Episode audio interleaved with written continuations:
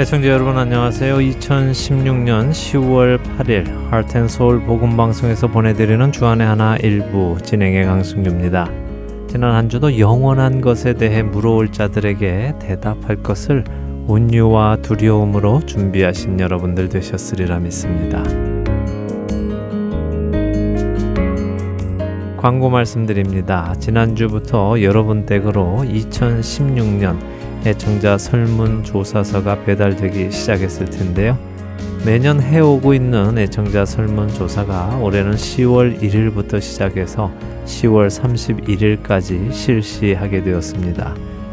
믿지 않는 자들에게는 복음을 전하고 믿는 자들에게는 영적 성장에 도움을 드리기 위해 사역하고 있는 저희 하트앤소울 복음 선교회에게 여러분들의 자세한 의견은 방송을 점검하고 또 새로 제작하는 데 귀한 도움이 됩니다.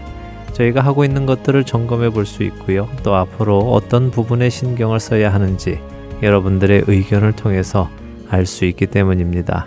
그렇기 때문에 바쁘시더라도 의견을 나누어 주심으로 이 사역에 동참해 주시기를 부탁드립니다.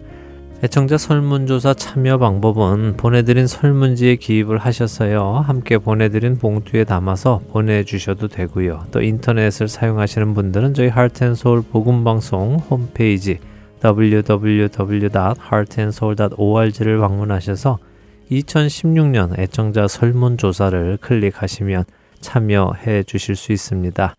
또 이런저런 이유로 참여하시기 힘드시다면요. 저희 사무실로 전화를 주셔서 직접 의견을 주셔도 되겠습니다.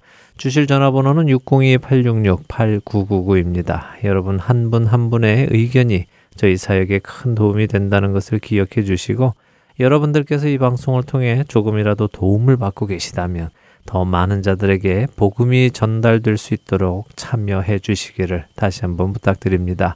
첫 찬양 함께 하신 후에 말씀 나누겠습니다.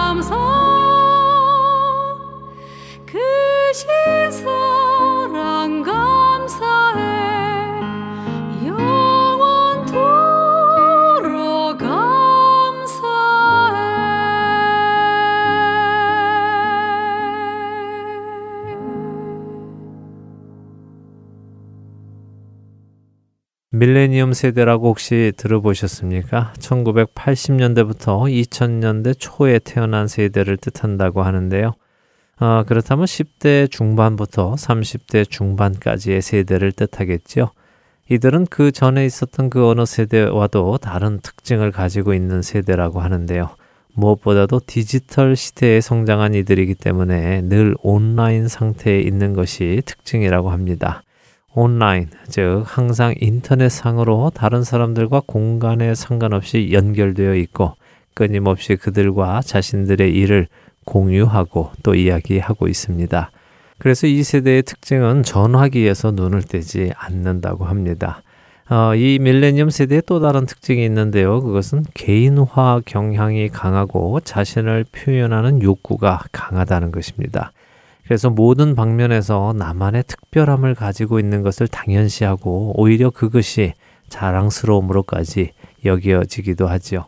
이런 그들의 특징에 발맞추어서요, 요식 업계에도 주문 제도를 자신들이 원하는 대로 만들어주는 곳이 점점 늘어가고 있습니다. 예를 들면 무엇은 넣고 무엇은 넣지 말고 소스는 무엇으로 하고 또 양은 얼만큼 넣고 이런 식이지요. 저도 생각을 해보니까 점차 이런 세대의 모습에 따라가고 있는 것처럼 보이더군요.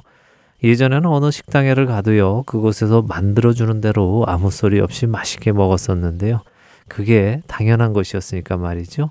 하지만 요즘 점차 자신의 입맛에 따라 자신이 원하는 대로 해주는 식당이 늘어가다 보니까요. 저도 제 입맛에 따라서 만들어 달라고 주문하는 메뉴들이 꽤 많이 생겼습니다.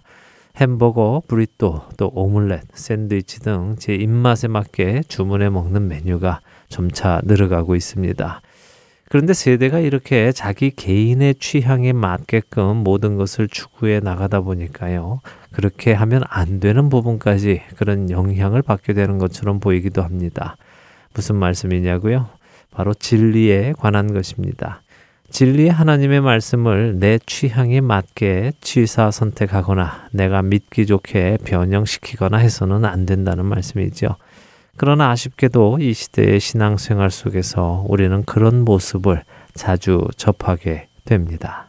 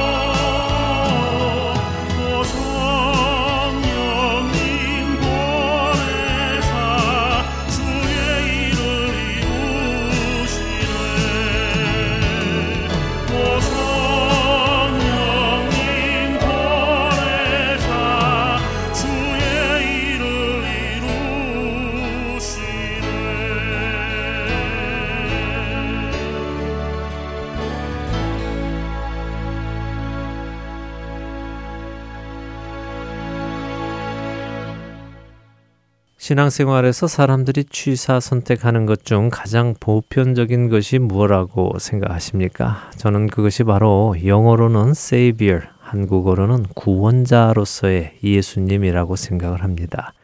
세상을 구원하시기 위해 이 땅에 인간의 모습을 입고 오신 구원자 예수님. 죽기까지 아버지 하나님의 뜻에 순종하심으로 십자가에서 우리의 모든 죄값을 치르신 구원자 예수님. 우리를 위해 죽으시고 우리를 위해 다시 살아나신 구원자 예수님. 나를 사랑하셔서 기꺼이 고난 받으신 그 구원자 예수님을 우리는 감사함으로 받아들입니다. 또 그분을 찬양하고 예배합니다. 그러나 안타깝게도 우리는 그분의 또 다른 모습은 잘 받아들이지 않습니다. 어떤 모습일까요?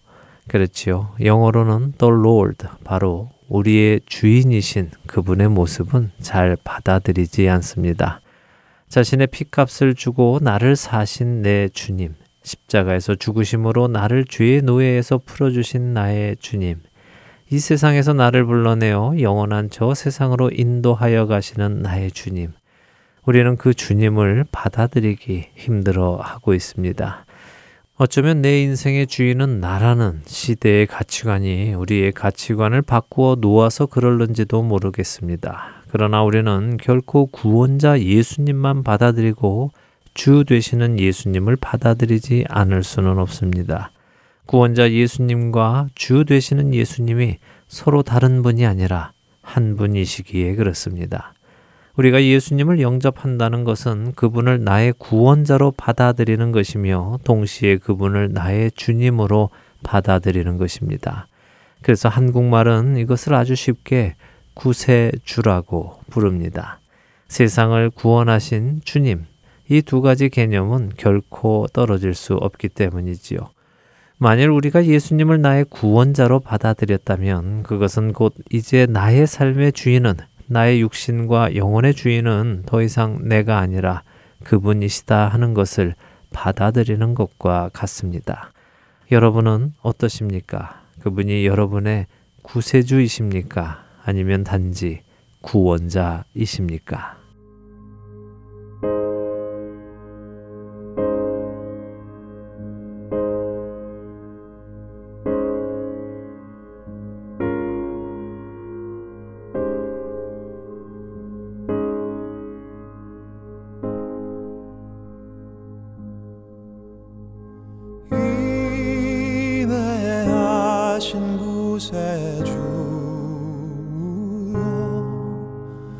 나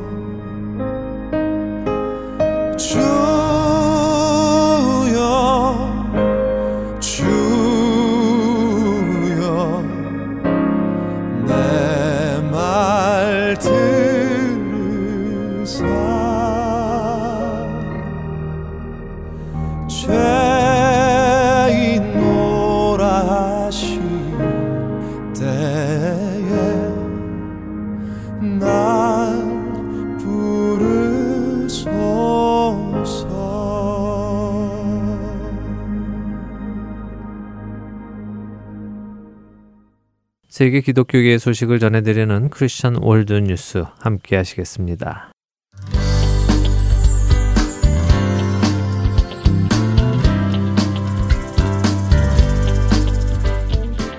크리스천 월드 뉴스입니다.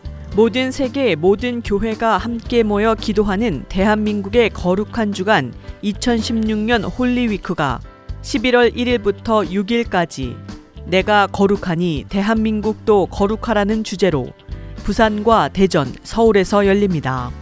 서울 기독 청년 연합회와 국가 기도 운동이 주최하고 부산 성시화 운동과 대전 성시화 운동이 협력하여 열리는 이번 성회는 11월 1일에서 2일에는 부산 동서대학교에서 3일 저녁에는 대전 배재대학교에서 4일에서 6일에는 서울 숭실대학교에서 진행됩니다. 거룩을 주제로 열리는 이번 홀리위크에 대해 홀리위크의 총괄을 맡고 있는 서울 기독 청년 연합회의 최상일 목사는 자정의 능력을 상실한 인류를 향해 구약 시대에는 노아의 홍수가 있었다면 회복할 힘이 없는 한국 교회와 대한민국에는 성령의 거룩한 물결이 일어나 우리를 덮어버리는 강력한 역사가 필요하다. 부산에서 서울까지 거룩의 물결이라는 부제는 이러한 기도의 바람을 담고 있다고 설명했습니다. 홀리위크의 부산 집회 준비 위원장을 맡고 있는 이상택 목사는 7년째를 맞아 서울뿐만 아니라 부산과 대전에서 진행되는 금년 홀리위크에 대해 대한민국이 함께 예배하는 꿈에 다가서는 중요한 도약이 될 것이라면서 한 주간을 구별하여 드리는 것을 통해 우리 자신의 삶도 하나님 앞에 다시 거룩하게 구별되는 데 이르는 거룩한 주간이 될 것이라고 소망을 밝혔습니다.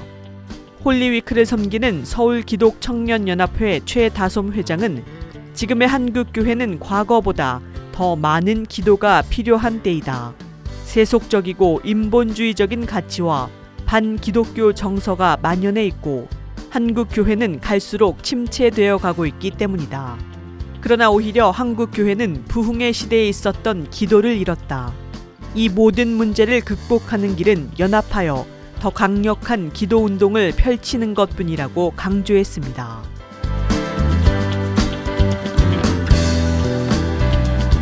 다음 소식입니다. 미국 워싱턴 DC 한복판에 성경 박물관이 세워지고 있습니다. 내년 가을 오픈 예정으로 지금 공사가 진행 중인 성경 박물관을 두고 세간에서는 동기가 무엇이냐, 사람들을 기독교인으로 개종시키기 위한 것이냐는 의심을 받았습니다. 특별히 이 박물관 건립이 복음주의 기독교인으로 일요일에 문을 닫는 대형 공예품 회사인 하비라비의 데이빗 그린 회장에 의해 시작되면서 의심은 더욱 커졌습니다. 이에 대해서 팀 스미스 성경박물관 개발 담당 부회장은 성경박물관의 목적은 사람들을 기독교인으로 개종시키려는 것이 아니라고 밝혔습니다.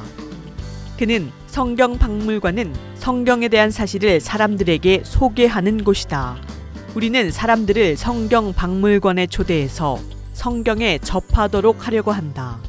사람들은 박물관에서 다양한 성경들을 보고 성경이 사회에 미친 영향들을 보게 될 것이다. 97% 이상의 미국인들이 집에 성경이 있다고 대답한다. 하지만 성경을 실제로 읽고 알아가는 경우는 줄어들고 있다. 특히 젊은 세대들이 성경을 모르고 있다. 노아와 모세가 누구인지, 구약과 신약이 어떻게 다른지, 선한 사마리아인 이야기가 성경에서 나온 것인지도 모른다. 그래서 성경 박물관에 온 사람들이 성경에 대해 잘 몰랐는데 여기서 알게 되었다고 말할 수 있도록 한다는 것이 목적이라고 전했습니다. 또한 성경 박물관은 마틴 루터킹 목사가 읽었던 성경과 1631년 제임스 왕이 썼던 성경 등 4만 4천 개의 성경이 전시될 예정이며 43만 square feet의 지하 2층, 지상 6층 건물로 지어지는 박물관은 1층에는 성경들을 전시한 전시관, 2층에는 성경이 사회에 미친 영향을 소개하는 전시관, 3층에는 성경 이야기와 예수가 태어난 나사렛 마을을 꾸민 전시관, 4층에는 성경의 역사를 보여주는 전시관과 5층에는 500석 극장과 강의실, 6층에는 정원과 식당 등으로 구성될 예정이라고 밝혔습니다.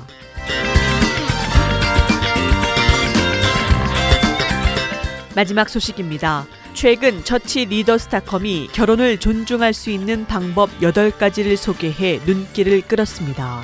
처치 리더스타컴은 우리는 결혼을 존중한다. 왜냐하면 하나님께서 그러하셨기 때문이다. 삼위일체 하나님은 참으로 결혼이 존중받을 만한 것임을 증거하고 있다고 말문을 열었습니다. 또한 성부 하나님은 결혼을 디자인하고 세우고 규칙을 정하셨으며 첫 번째 결혼을 주목하셨다.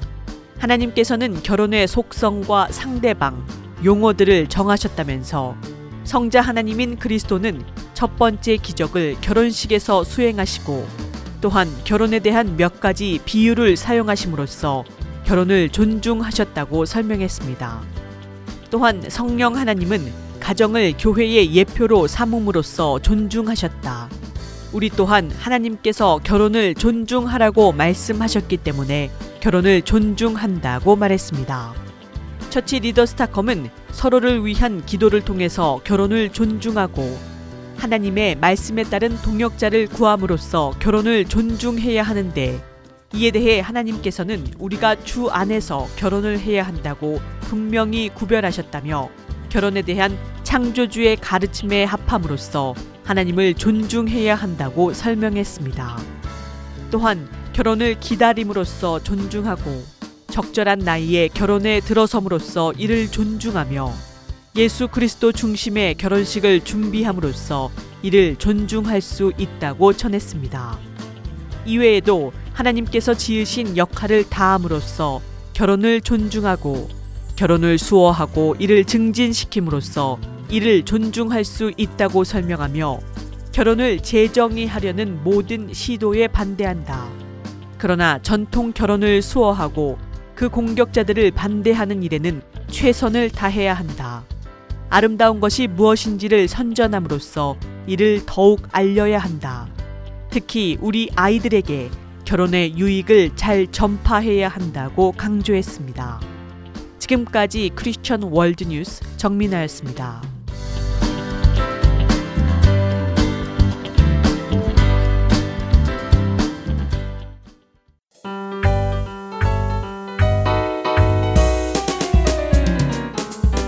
안녕하세요. 저는 로스앤젤레스 한인 침례교회 주일학교 교사 강지연입니다.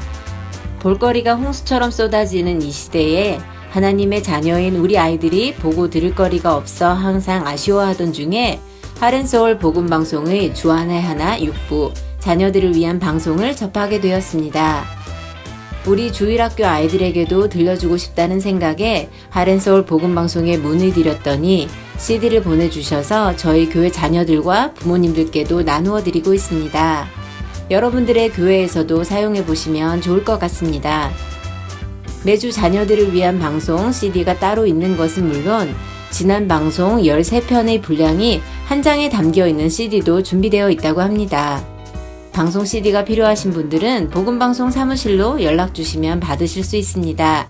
연락 주실 전화번호는 602-866-8999입니다. 우리 다음 세대들이 이 땅에서 부끄러울 것 없는 그리스도의 군사로 자라나기를 소원합니다.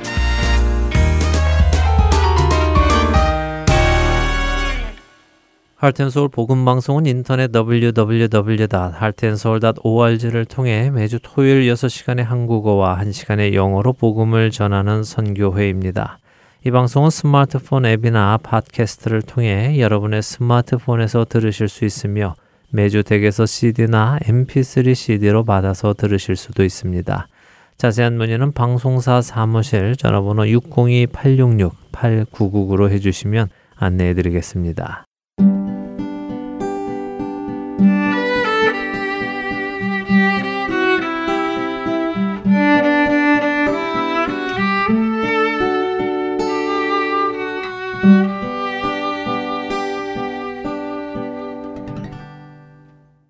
김경환 목사께서 나눠주시는 요한복음 강해로 이어드립니다.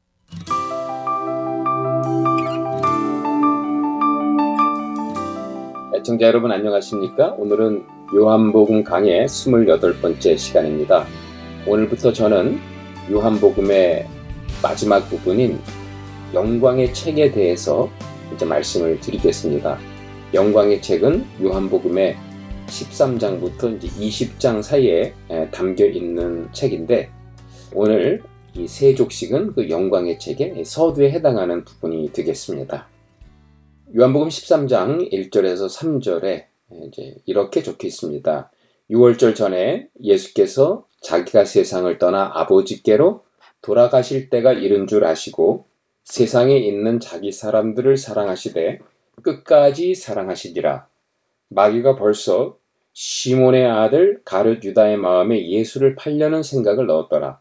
저녁 먹는 중 예수는 아버지께서 모든 것을 자기 손에 맡기신 것과 또 자기가 하나님께로부터 오셨다가 하나님께로 돌아가실 것을 아시고 이렇게 되어 있죠. 예, 요한은 본문에서 이제 세 번째 6월절 사건을 기록하고 있습니다.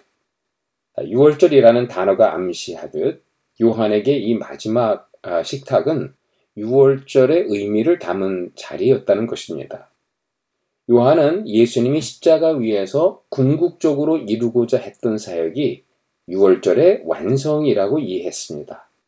과거에 6월절을 통해 이스라엘 백성들에게 해방을 안겨준 것처럼 이제 예수님은 자신의 죽음을 통해 새로운 출애굽의 역사를 시작하려 한다는 것입니다. 여기에서 예수님은 먼저 때를 언급하죠. 그 때는 어느 때를 말하는 것입니까? 예, 십자가의 영광을 나타내는 때입니다. 예수님 자신에게는 이 세상을 떠나 아버지 품으로 가는 때이겠죠. 이 세상에서는 드디어 십자가를 통해 아버지의 영광을 이 세상에 나타내는 때라는 것입니다. 그때 예수님은 다시 한번 강조하고 있는 것이 있습니다. 네, 그것은 바로 사랑이죠. 오늘 본문에서 예수님은 제자들을 사랑하시되 끝까지 사랑하시겠다고 하십니다. 그 사랑은 어떠한 사랑입니까? 끝까지 사랑하시겠다고 했으니 그 사랑은 예, 신실한 사랑, faithful한 사랑이 되겠습니다. 6월절에 약속하신 말씀이니까 그 사랑은 어떤 6월절의 의미를 담은 계시적인 사랑이 되겠죠. 즉 자신이 세상 죄를 지고 가는 하나님의 어린 양으로 죽을 것이라는 계시를 담은 사랑이었다는 것입니다. 그런데 그 다음 절을 보십시오. 예수님의 사랑이 극치에 달했을 때 사탄도 가장 강하게 역사하기 시작했다는 것을 보여주고 있죠. 본문에 보니까 그때 사단이 유다의 마음속에 침투하여 그의 마음을 사로잡아 예수님을 팔려는 생각을 집어넣었다라고 본문은 언급합니다. 여러분, 사단이 가장 시기하는 일은 무엇일까요? 하나님의 사랑이 나타나는 일입니다. 하나님의 사랑이 강하게 역사하는 일입니다. 하나님의 사랑이 있는 곳에 하나님의 능력이 가장 강하게 나타난다는 사실을 사탄도 알고 있었던 것 같습니다. 그래서 하나님의 가장 온전한 사랑, 바로 십자가의 사랑이죠. 십자가의 사랑이 다가오고 있다는 것을 알았을 때 그도 최후의 발악을 합니다. 어, 여러분 기억나시는지 모르겠지만 여러 화가들이 예수님의 그 마지막 만찬 장면을 그려서 이렇게 명화로 남겼습니다. 그 그림들을 보면 하나같이 그 분위기가 매우 아늑하고 낭만적입니다. 그러나 그런 아늑하고 낭만적인 분위기는 결단코 아니라는 사실을 오늘 본문에서 짐작할 수 있지 않습니까? 예수님의 사랑이 완벽하게 드러나는 장면이지만 또한 그 완벽한 사랑이 배반을 당하는 장면이기도 하기 때문입니다. 하나님께서 자신의 아들을 십자가에 몰고 가시는 아버지의 그 모진 사랑, 그리고 그 사랑을 저지하려는 사단의 음모가 충돌하는 장면이라는 말입니다. 그것은 결단코 아늑하거나 낭만적일 수 없다는 것입니다. 그래서 예수님은 다음과 같은 행동을 하셨습니다. 4절 5절에 보니까 저녁 잡수시던 자리에서 일어나 겉옷을 벗고 수건을 가져다 허리에 두르시고 이에 대야에 물을 떠서 제자들의 발을 씻으시고 그 두루신 수건으로 닦기를 시작하여 라고 되어 있습니다. 세족식입니다. 당시에 발을 씻기는 행위는 웬만큼 사는 집에서는 일상적으로 행해졌던 예식이죠. 이스라엘 사람들은 샌들을 신고 다녔기 때문에 길을 걷고 나면 발이 더러워지기 일쑤입니다. 그래서 더러워진 발을 씻어주는 일이 통상적이었었습니다. 이 일은 종들의 몫이었습니다. 종들 가운데서도 가장 계급이 낮은 이방인 종들, 그리고 여자 종들의 몫입니다. 유대인 남자 종들은 세족식을 거절해도 될 정도로 가장 낮은 일이었습니다. 그런데 예수님은 그 일을 하기 위해 자기 자리에서 일어났다고 기록하고 있습니다. 먼저 자신의 겉옷을 벗었죠. 권위의 상징을 벗었다는 겁니다. 제사장의 겉옷은 제사장의 권위를 상징하죠. 왕의 겉옷은 왕의 권위를 상징합니다. 예수님이 자신의 겉옷을 벗었다는 것은 하나님의 권리를 내려놓았다는 뜻입니다. 그리고는 수건으로 허리에 둘르셨다고 본문은 기록하고 있어요. 수건을 허리에 두른 행위는 예수님 스스로 노예의 모습을 띄었다는 것입니다. 자신을 노예의 신분으로 격화시킨 것입니다. 그리고 나서 제자들의 발을 씻기기 시작했습니다. 섬김의 일을 하기 전에 먼저 자기 자신을 섬기는 종의 신분으로 격화시켰다는 거예요. 그 종의 자리에서 섬김의 일을 했다는 것입니다. 선생님이 제자들에게 본을 보이기 위해서 한 행위가 아니었다는 것입니다. 선생님이 먼저 종의 자리로 내려간 후 종으로서 마땅한 행위인 섬김의 일을 한 것입니다. 즉, 섬김의 행위를 보여주기 전에 섬김의 신분을 스스로 취하신 예수님의 모습을 보여주고 있죠. 여러분, 왜 예수님이 이렇게 하셨을까요? 일곱 번째 표적 이후에 이제 마지막으로 보여주어야 할 하나의 계시가 남아 있었던 거예요. 그 계시의 내용이 이 세족식에 담겨 있었던 것입니다. 그런 의미에서 오늘 세족식은 무엇보다도 뭐 하나님의 참 모습을 보여준 계시의 사건이라고 이해하고 싶습니다. 하나님의 참 모습을 보여준 계시의 사건이라고 보는 것이 마땅하다고 봅니다. 예수님이 3년 동안 가장 중요하게 한 사역이 무엇입니까? 하나님을 나타내 보여주는 일이었습니다. 예수님 자신의 성육화를 통해 하나님의 얼굴을 보여주셨습니다. 일곱 개의 표적을 통해서 하나님의 얼굴이 어떤 모습인지를 보여주셨습니다. 이제 마지막으로 제자들과 함께 있는 자리에서 예수님은 종의 자리에서 내려가 제자들의 발을 씻겼습니다. 그렇게 한 이유는 제자들에게 그들이 믿어야 될 하나님의 모습이 이러하다는 것을 보여주시기 위해서였던 것입니다. 물론 제자들에게 본을 보여주려는 의도도 있기는 합니다. 그러나 그것보다 더 큰 이유는 제자들이 먼저 참다운 하나님의 얼굴을 바로 보고 이해하는 것이 필요했다는 것입니다. 여러분, 제자들은 하나님의 얼굴을 보고 싶어 했죠. 그래서 지난 3년 동안 예수님을 줄고 따라다녔던 겁니다. 하나님의 얼굴을 보고 싶어 하는 제자들에게 예수님은 줄곧 하나님의 얼굴을 보여주셨어요. 성육화를 통해서 세족식이 이르기까지 계속해서 하나님의 얼굴을 보여주셨습니다. 하지만 3년이 지난 지금 그들은 다시 한번 하나님의 모습을 보여달라고 합니다. 왜요? 지난 3년 동안 예수님이 보여주신 그 하나님의 얼굴을 보지 못했다고 하는 겁니다. 14장 8절에서 11절에 보면 빌립이 아주 솔직하게 고백을 합니다. 빌립이 이르되 주여 아버지를 우리에게 보여주옵소서 그리하면 족하겠나이다. 예수님의 사역 초기에 이 말을 했다면 이해가 되지요. 이제 내일이면 예수님 제자들을 떠나 아버지께로 가야만 합니다. 그런데 예수님의 제자들은 예수님께서 십자가를 지시기 바로 전까지 예수님이 보여주신 하나님의 얼굴을 발견하지 못했다는 겁니다. 여기서 우리는 묻게 됩니다. 제자들은 왜 예수님께서 보여주신 참다운 하나님의 얼굴을 보지 못했을까요? 그 이유는 제자들이 믿고 싶어 했던 하나님의 얼굴이 이미 있었기 때문에 그런 것입니다. 그들이 믿고 싶어 했던 하나님의 모습, 그러나 예수님은 제자들이 믿고 싶어 했던 하나님의 모습이 아닌 그들이 마땅히 믿어야 할 하나님의 모습, 하나님의 얼굴을 보여주었던 것입니다.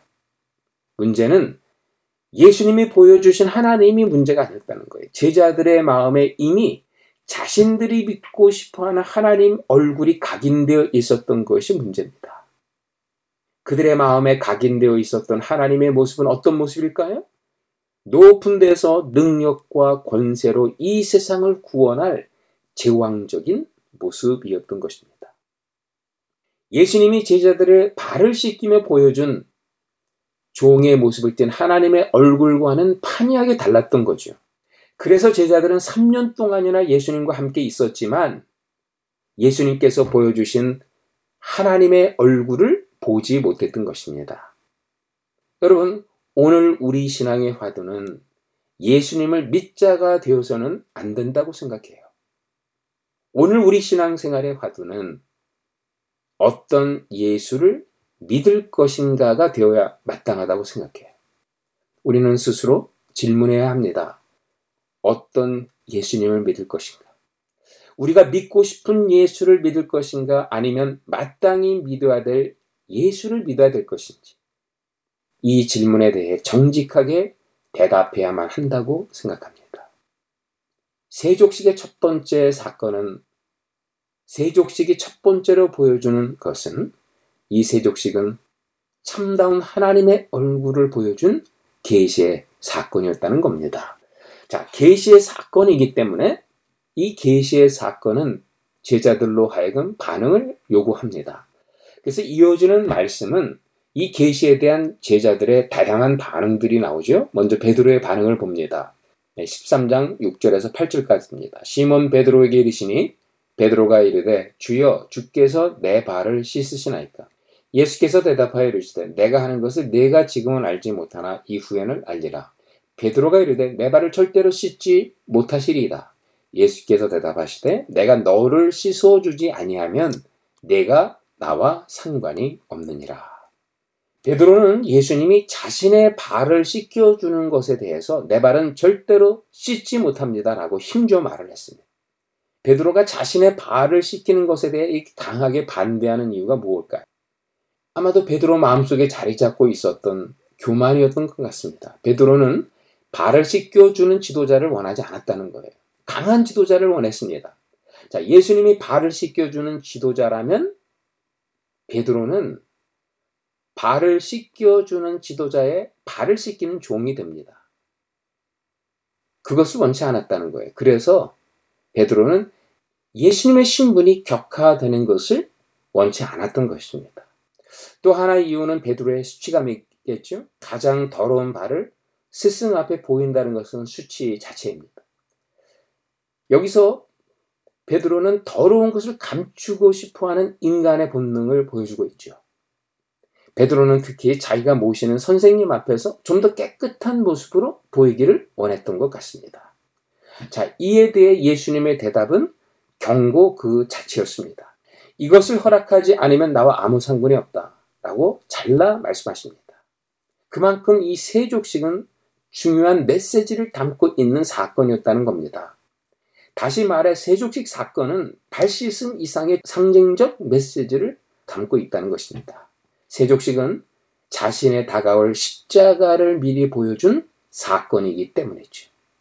세족식을 통해 예수님은 자신이 노예가 되어서 십자가에 처절하게 죽을 것을 예언하고 있었던 것입니다.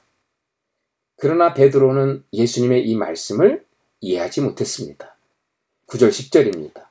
시몬 베드로가 이르되 주여 내 발뿐 아니라 손과 머리도 씻어 주옵소서. 예수께서 이르시되 이미 목욕한 자는 발밖에 씻을 필요가 없느니라. 온몸이 깨끗하니라. 너희가 깨끗하나 다는 아니니라 하시니. 비록 베드로는 예수님의 십자가의 죽음에 대해서 뭐 자세히 이해하지는 못했습니다. 그럼에도 불구하고 베드로는 예수님의 발 씻김을 겸허하게 받아들입니다. 자, 이것을 사도 요한의 관점에서 본다면 무엇을 의미하는 것인가? 예수님의 성만찬에 동참해서 하나님의 자녀가 되었다는 뜻입니다. 왜 그럴까요? 요한복음 안에는 성만찬이 기록되어 있지 않습니다. 요한복음에는 성만찬 대신에 이 세족식이 담겨 있습니다. 요한이 이해했던 성만찬. 그것은 바로 예수님의 세족식이었다는 겁니다. 즉, 세족식을 받아들였다는 것은 바로 성만찬을 받아들였다는 것이나 다름이 없다는 거예요.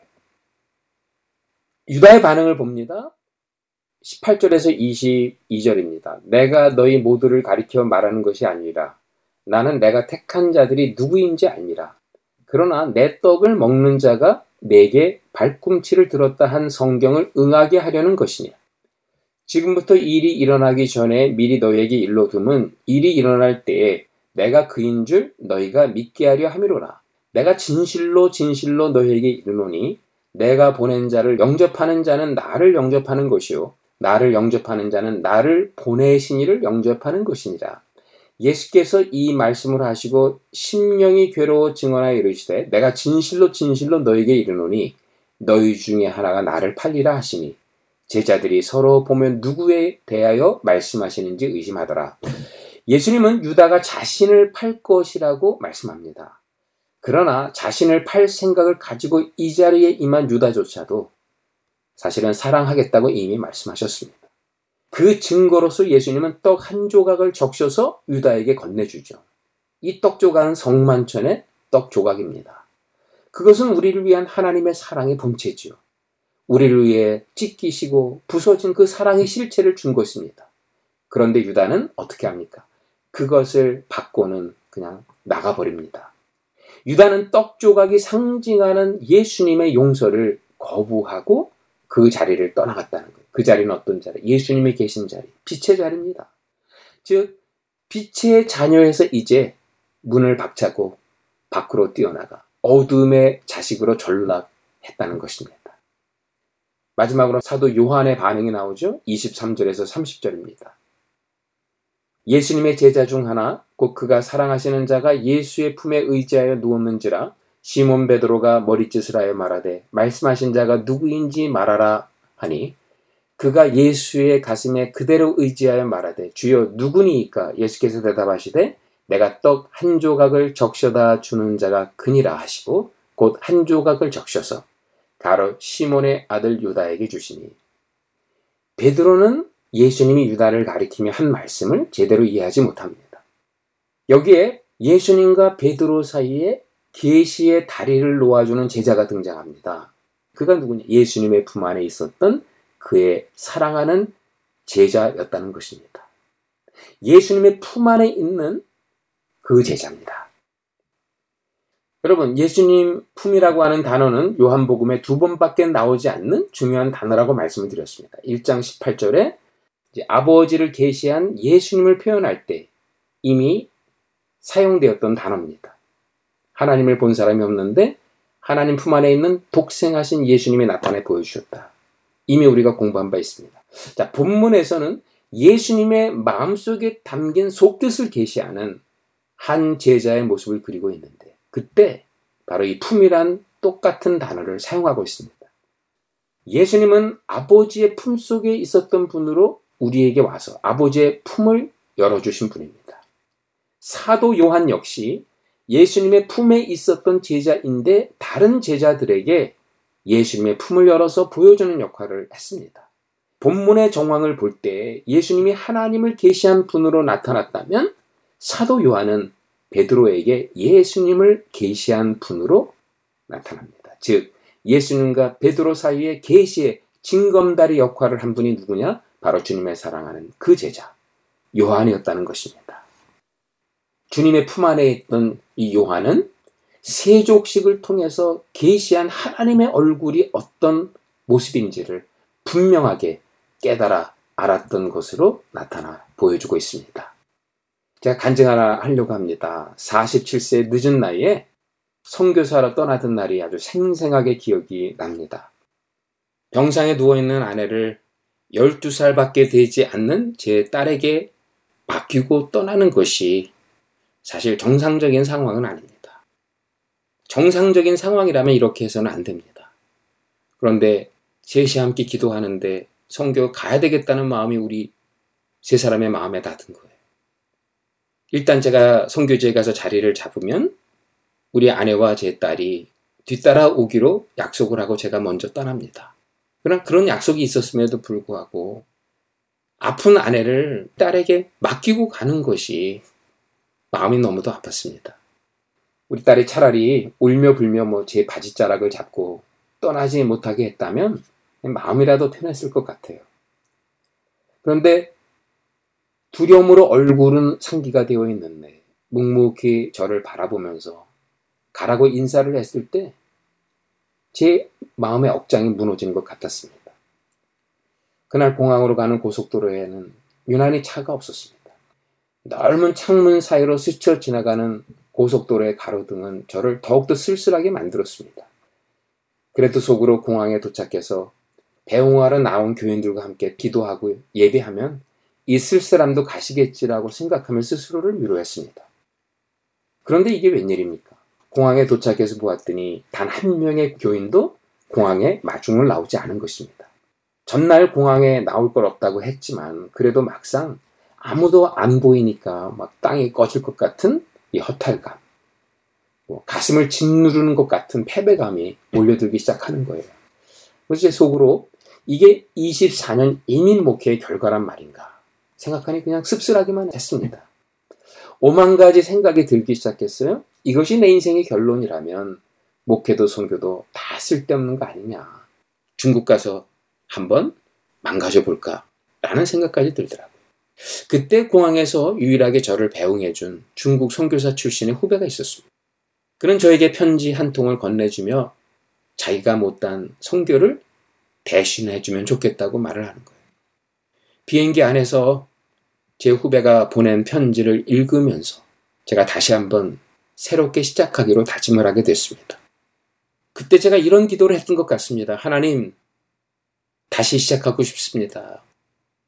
제가 제 인생에서 언젠가 새롭게 시작하려고 했을 때 주님은 저를 새롭게 만나 주셨습니다. 주님 중국 사역을 하면서 저를 다시 한번 만나 주십시오. 내가 믿고 싶은 하나님이 아니라 내가 마땅히 믿어야 될 하나님을 다시 한번 잘 믿게 해달라고 이렇게 기도를 했습니다. 그리고 중국 사역을 시작을 한 겁니다.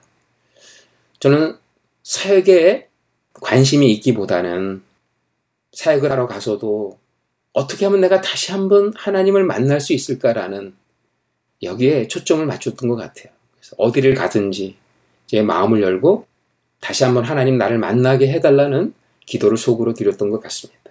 드디어 하나님은 저를 만나 주셨어요. 그런데 그 만남의 자리를 평생 잊지 말라고 아주 독특한 장소에서 만나 주셨죠.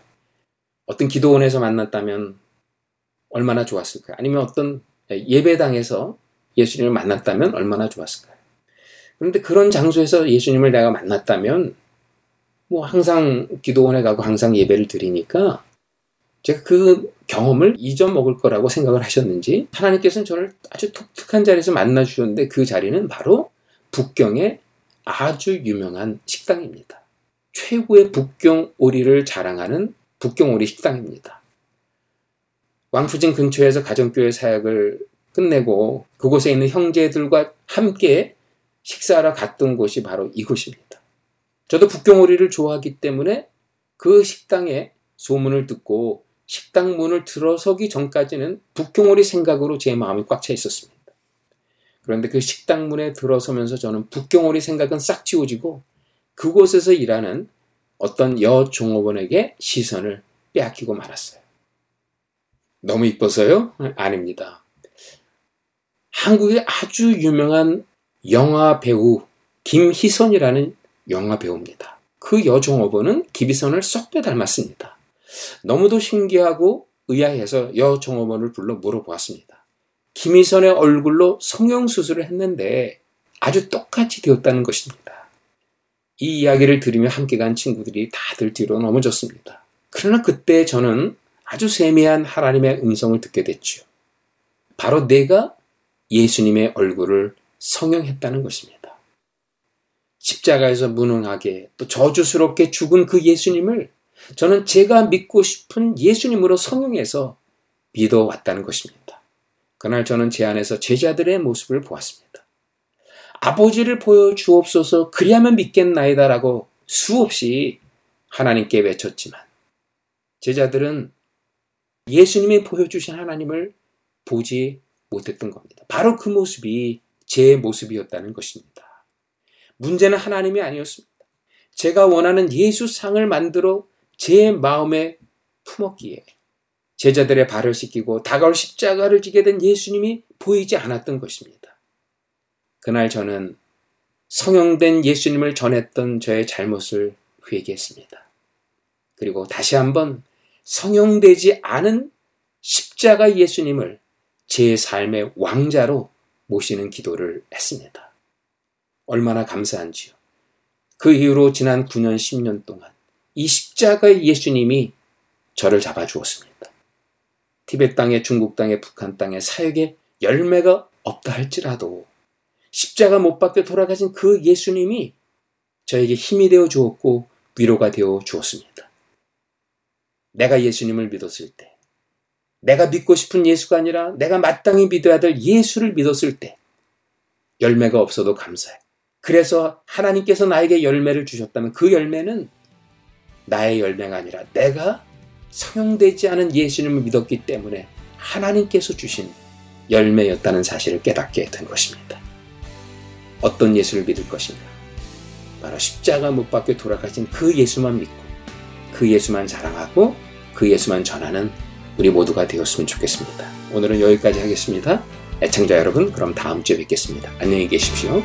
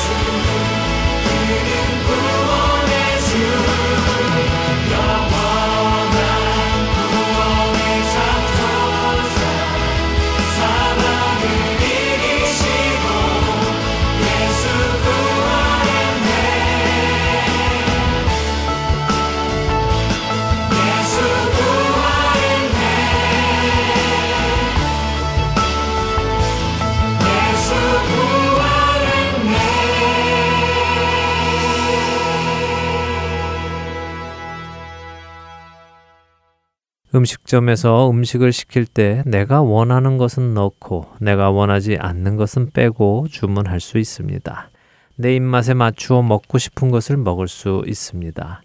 그것이 이 시대의 유행이며 트렌드이기 때문입니다. 그러나 그 유행과 그 트렌드가 우리 신앙 안에 들어와서는 안 됩니다. 내가 좋아하는 부분에서만 섬기고 내가 좋아하지 않는 부분은 섬기지 않고 내가 좋아하는 교리는 받아들이고 내가 좋아하지 않는 교리는 받아들이지 않고 내가 좋아하는 성도와는 교제하고 내가 좋아하지 않는 성도와는 멀리하는 그런 유행이 우리 신앙 안에 들어와서는 안 됩니다. 그리고 무엇보다 중요한 것은 구원자로서의 예수님만이 아니라 주님 되시는 예수님도 받아들여야 한다는 것입니다. 그것은 곧 그분의 말씀에 절대적인 순종을 보이며 살아가는 종의 자리로 내려가는 것을 의미합니다. 로마서 8장 17절은 우리가 주님과 함께 영광을 받기 위해 고난도 함께 받아야 한다고 말씀하십니다. 우리가 만일 세상의 방식을 가지고 신앙생활을 한다면 고난은 받지 않고 영광만 받으려고 할 것입니다. 그렇지 않습니까? 그러나 실제로 이 시대에 많은 성도들이 그리스도의 고난에는 참여하지 않고 그리스도를 통한 영광만 받으려고 합니다. 하지만 이것은 성경적인 것이 아닙니다. 이것은 요행을 바라는 것밖에 되지 않습니다. 물론 성경이 말씀하시는 요지는 내가 고난을 받으면 그 대가로 영광을 받는다는 말씀은 아닙니다. 또한 영광을 받기 위해 고난을 받는 선행 조건이 있어야 한다는 말씀도 아닙니다. 성경이 하시는 말씀은 우리가 참된 그리스도의 영광의 가치를 깨닫고 그 영광에 참여하고자 한다면 그 영광의 자리로 가는 길 위에서 만나게 되는 고난은 피하지 않고 정면으로 돌파한다는 말씀입니다. 그렇기에 로마서 8장 18절은 우리에게 말씀하시는 것입니다. 생각하건대 현재의 고난은 장차 우리에게 나타날 영광과 비교할 수 없도다. 영광의 자리에 가기 위해서는 고난의 길을 지나가야 하는 것입니다. 예수님께서 나의 구원자가 되시기 위해서는 나의 주님도 되셔야 합니다. 내가 순종하여 그분이 나의 주님이 되시는 것이 아닙니다.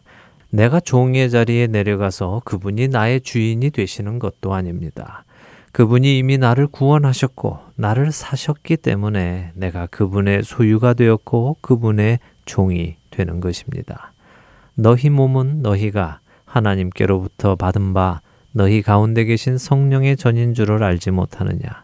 너희는 너희 자신의 것이 아니라 값으로 산 것이 되었으니 그런즉 너희 몸으로 하나님께 영광을 돌리라. 고린도전서 6장 19절과 20절의 말씀이지요. 여러분을 위해 생명을 주신 예수 그리스도께서는 분명히 구원자이십니다. 그러나 그분은 구원자로 끝나지 않으십니다. 그분은 그분의 생명을 주시고 여러분과 저를 사셨습니다. 여러분과 저는 그분의 소유가 된 것입니다. 그렇기에 그분은 여러분과 저의 주님이 되시는 것입니다. 여러분은 그분을 주님으로 모시고 살고 계십니까? 그분의 종으로 주님께서 명하시는 일들을 감당하며 살아가고 계시는지요? 만일 그분이 여러분의 구원자가 되어주기를 원하기는 하지만 주님까지 되기는 싫으시다면 생각을 고치십시오. 그런 일은 결코 일어나지 않을 것이기에 그렇습니다. 그분을 구원자로만이 아니라 주님으로까지 받아들여 그분을 나의 구세주로 고백하는 은혜가 여러분과 제 안에 있기를 간절히 소원하며 오늘 주안의 하나 일부 여기에서 마치도록 하겠습니다. 함께 해주신 여러분들께 감사드리고요. 저는 다음 주 이 시간 다시 찾아뵙겠습니다.